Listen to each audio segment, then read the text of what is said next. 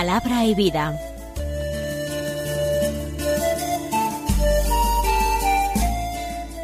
Con el padre Manuel Horta, desde Sevilla.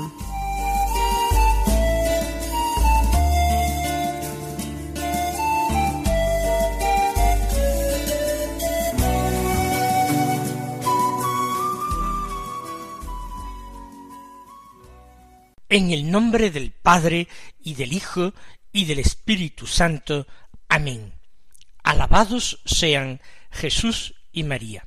Muy buenos días, queridos amigos, oyentes de Radio María y seguidores del programa Palabra y Vida. Hoy es el lunes de la vigésima primera semana del tiempo ordinario. Este lunes es 22 de agosto y la Iglesia celebra una memoria de nuestra Madre, la Santísima Virgen María, la memoria de la bienaventurada Virgen María, Reina. Nuestra piedad la celebra así, no sólo como Madre, sino como Señora y como Reina. Multitud de oraciones la llaman así. Dios te salve, Reina y Madre de misericordia, la aclamamos. Salve, Reina de los cielos y Señora de los ángeles. Otra oración preciosa. Reina del cielo, alégrate, aleluya, el Regina Cheli que cantamos en Pascua. Muchas oraciones. ¿Y por qué llamamos a María Reina? Pues porque nosotros veneramos a Cristo como Rey. Y todo lo que afirmamos del Hijo lo afirmamos de una manera participada también de su madre. ¿Y por qué hoy precisamente el 22 de agosto? Porque es justamente una semana después de la fiesta de la Asunción de la Virgen, que celebrábamos el 15 de agosto. La fiesta de la Asunción de María para nosotros resume estas dos dimensiones de la fiesta de Cristo nuestro Señor es su resurrección y su ascensión. María, resucitada después de haber terminado el curso de su vida mortal, asumida en la Trinidad, llevada en cuerpo y alma a los cielos. Precisamente en íntima conexión con esta verdad está la realeza de la Virgen.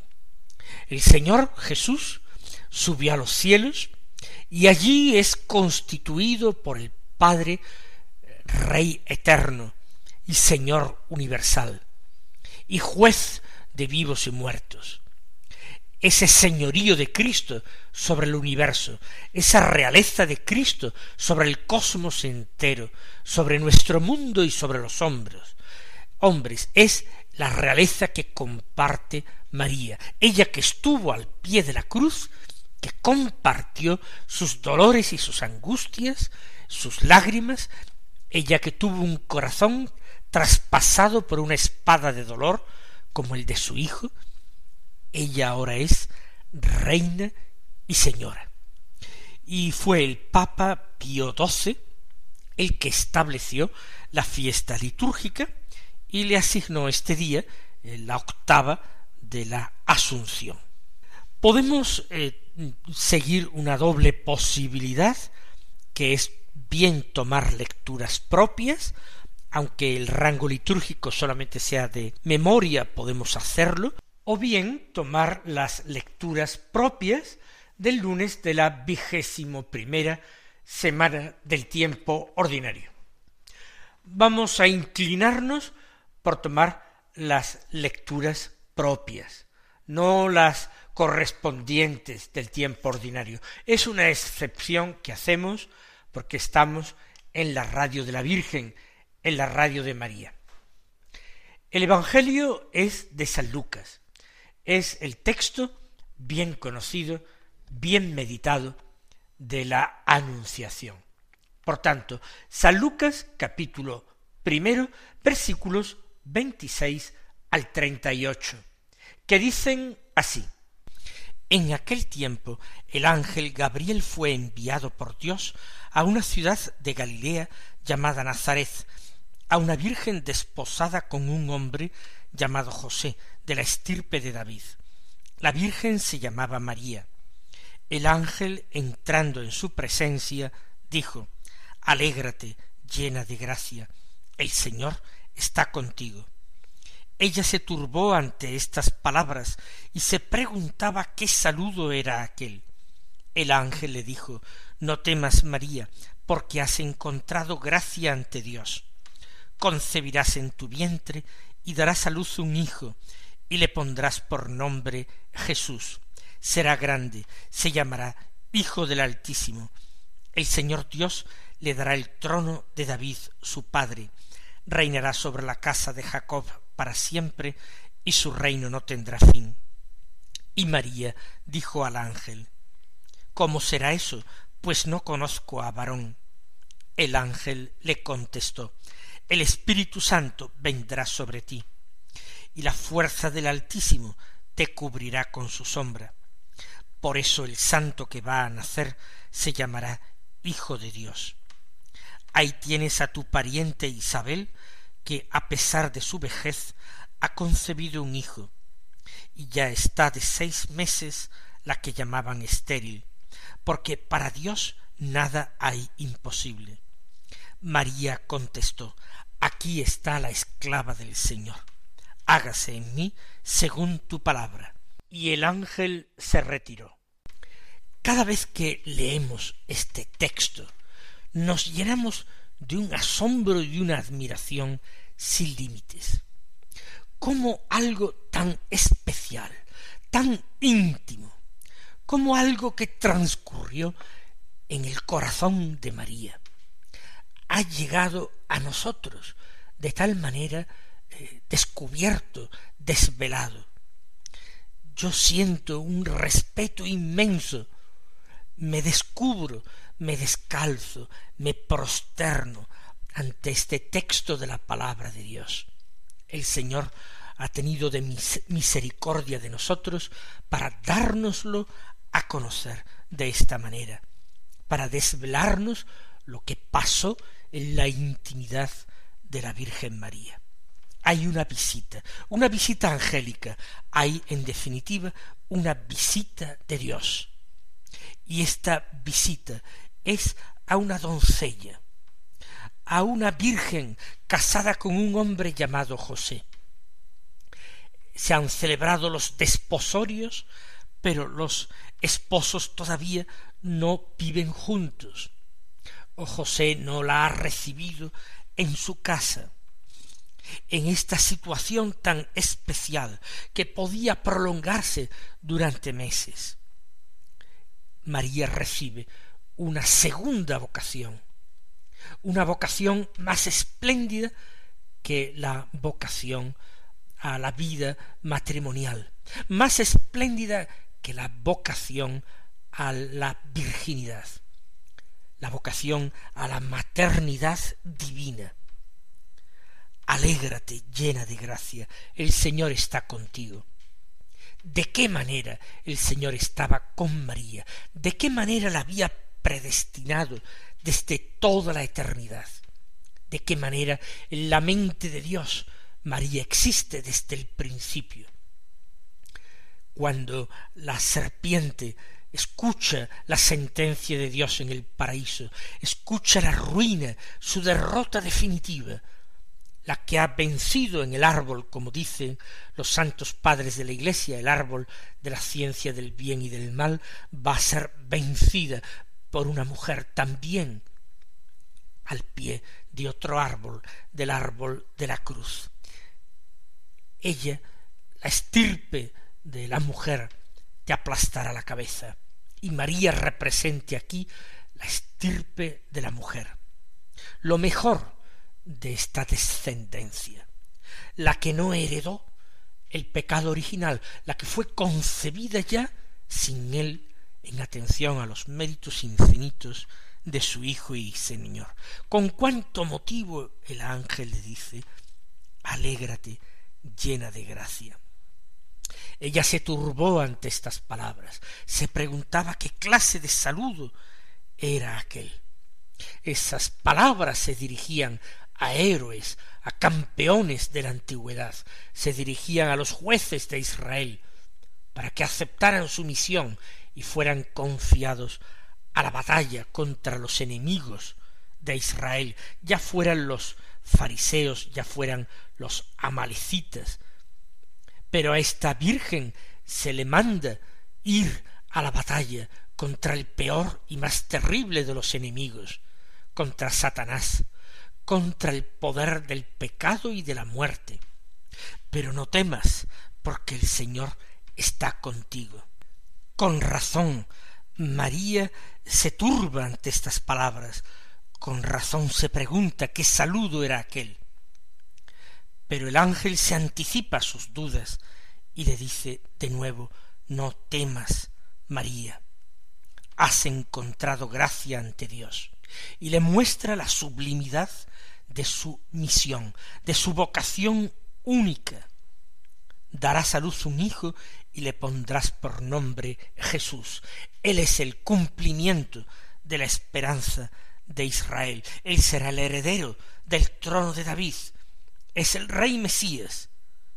Va a recibir un reinado para siempre, un reinado que no tendrá fin. Y las palabras de Nuestra Señora al final del Parlamento, aquí está la esclava del Señor, hágase en mí según tu palabra. Y porque ella acepta hacerse esclava del Señor, es constituida reina del universo.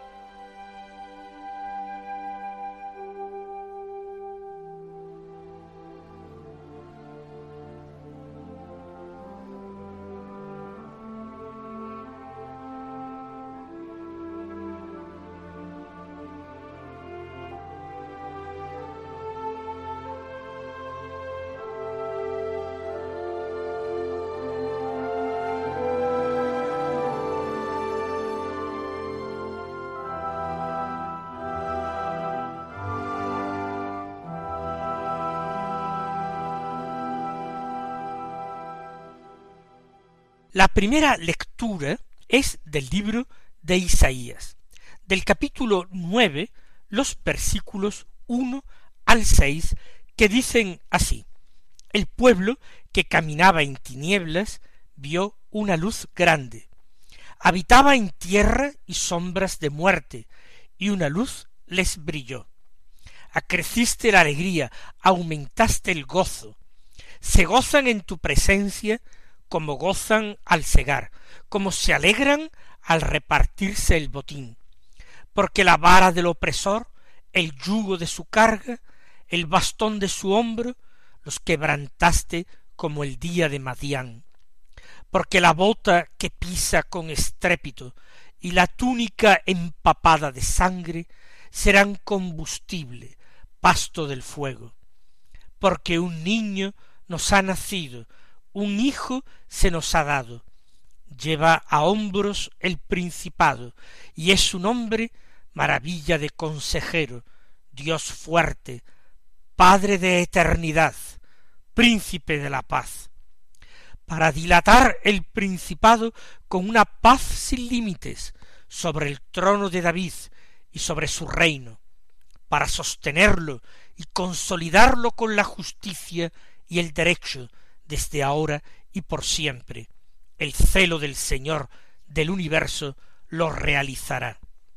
es un texto de Isaías que se enmarca dentro de una sección dentro del libro del profeta que se llama el libro del Emmanuel, porque son profecías mesiánicas acerca de ese príncipe de la paz que vendrá a establecer un reinado nuevo, el reinado de Dios. Comienza este conocido texto así, el pueblo que caminaba en tinieblas vio una luz grande. No se trata sólo de describir una situación histórica, un momento concreto en la historia de los hombres. Se trata de una situación que todas las generaciones han podido vivir. Todos caminan en tinieblas. ¿En qué sentido? En primer lugar, porque caminamos iluminados por la fe. Y la fe es una luz oscura, valga la paradoja.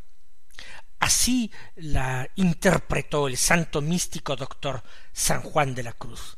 Una luz tenebrosa le llama él. Es el pueblo que camina en tinieblas. Y también esta fe, en nuestro caso, es débil. Es una fe debería crecer muchísimo más, pero es una fe poco alimentada quizás en la escucha de la palabra y en la oración personal. Para este pueblo que avanza, que camina, brilla una luz grande. Brilla la virtud de la esperanza. La fe no puede seguir avanzando a partir de cierto momento si no va de la mano de la esperanza. La luz que nos brilla es la luz del Evangelio. ¿Y quién nos ha facilitado y proporcionado esta luz sino la Santísima Virgen María? Ella que concibió en su seno y eh, dio a luz al que es el verdadero príncipe de la paz. Es un motivo de alegría.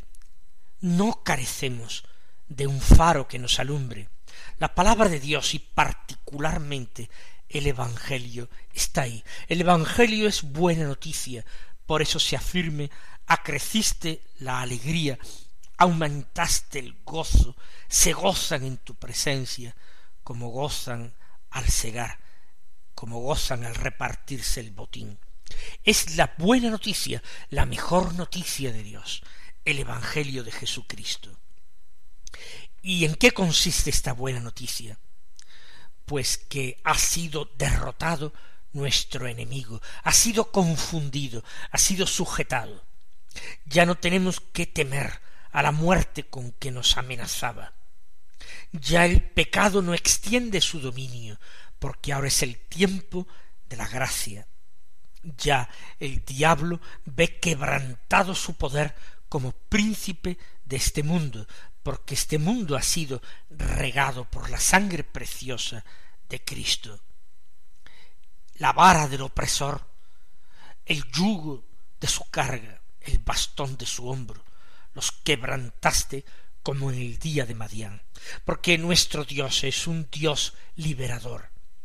Y la liberación de los israelitas de la opresión de Egipto es apenas una figura, un signo de esa liberación mucho más profunda de este yugo tiránico del poder del pecado, de la muerte, del poder de Satanás.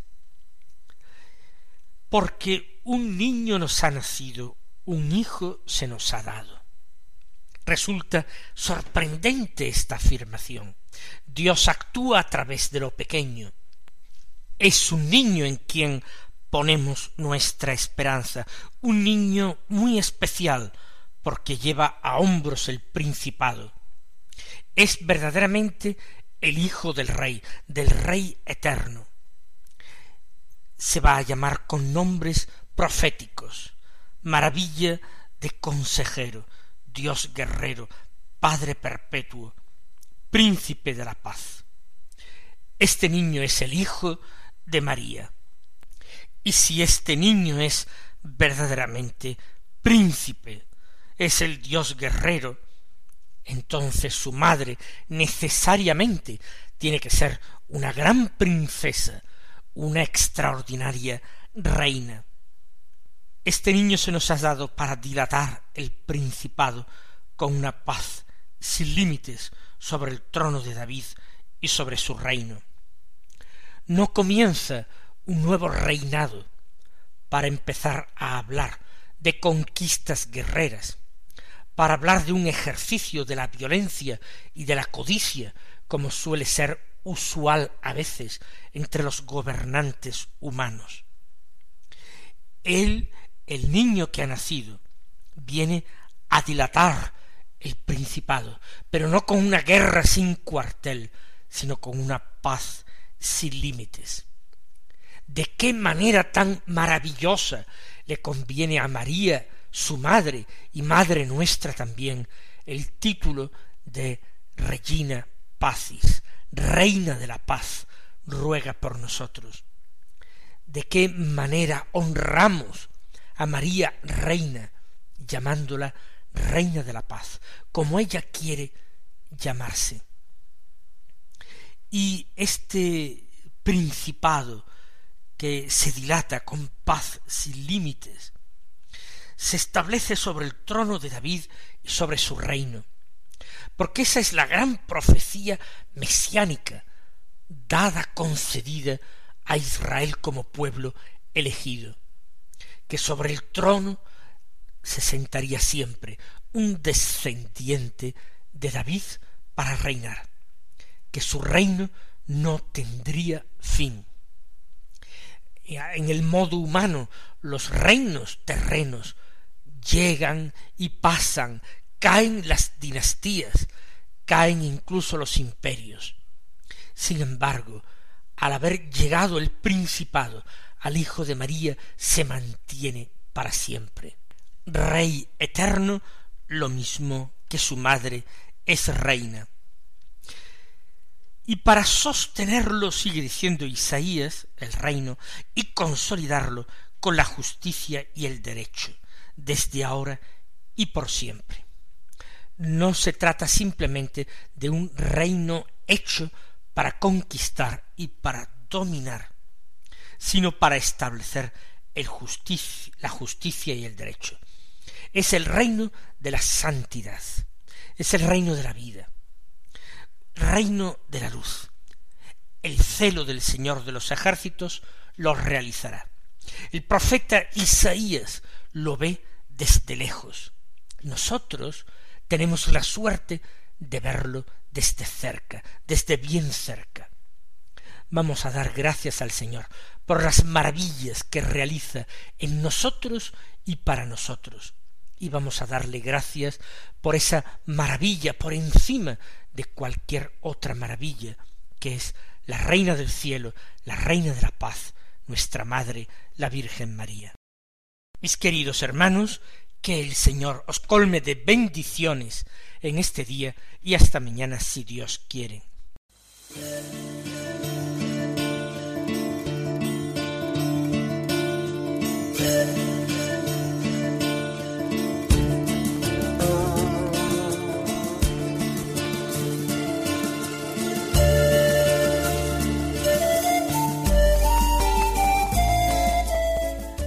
Concluye Palabra y Vida, un programa dirigido desde Sevilla por el Padre Manuel Horta.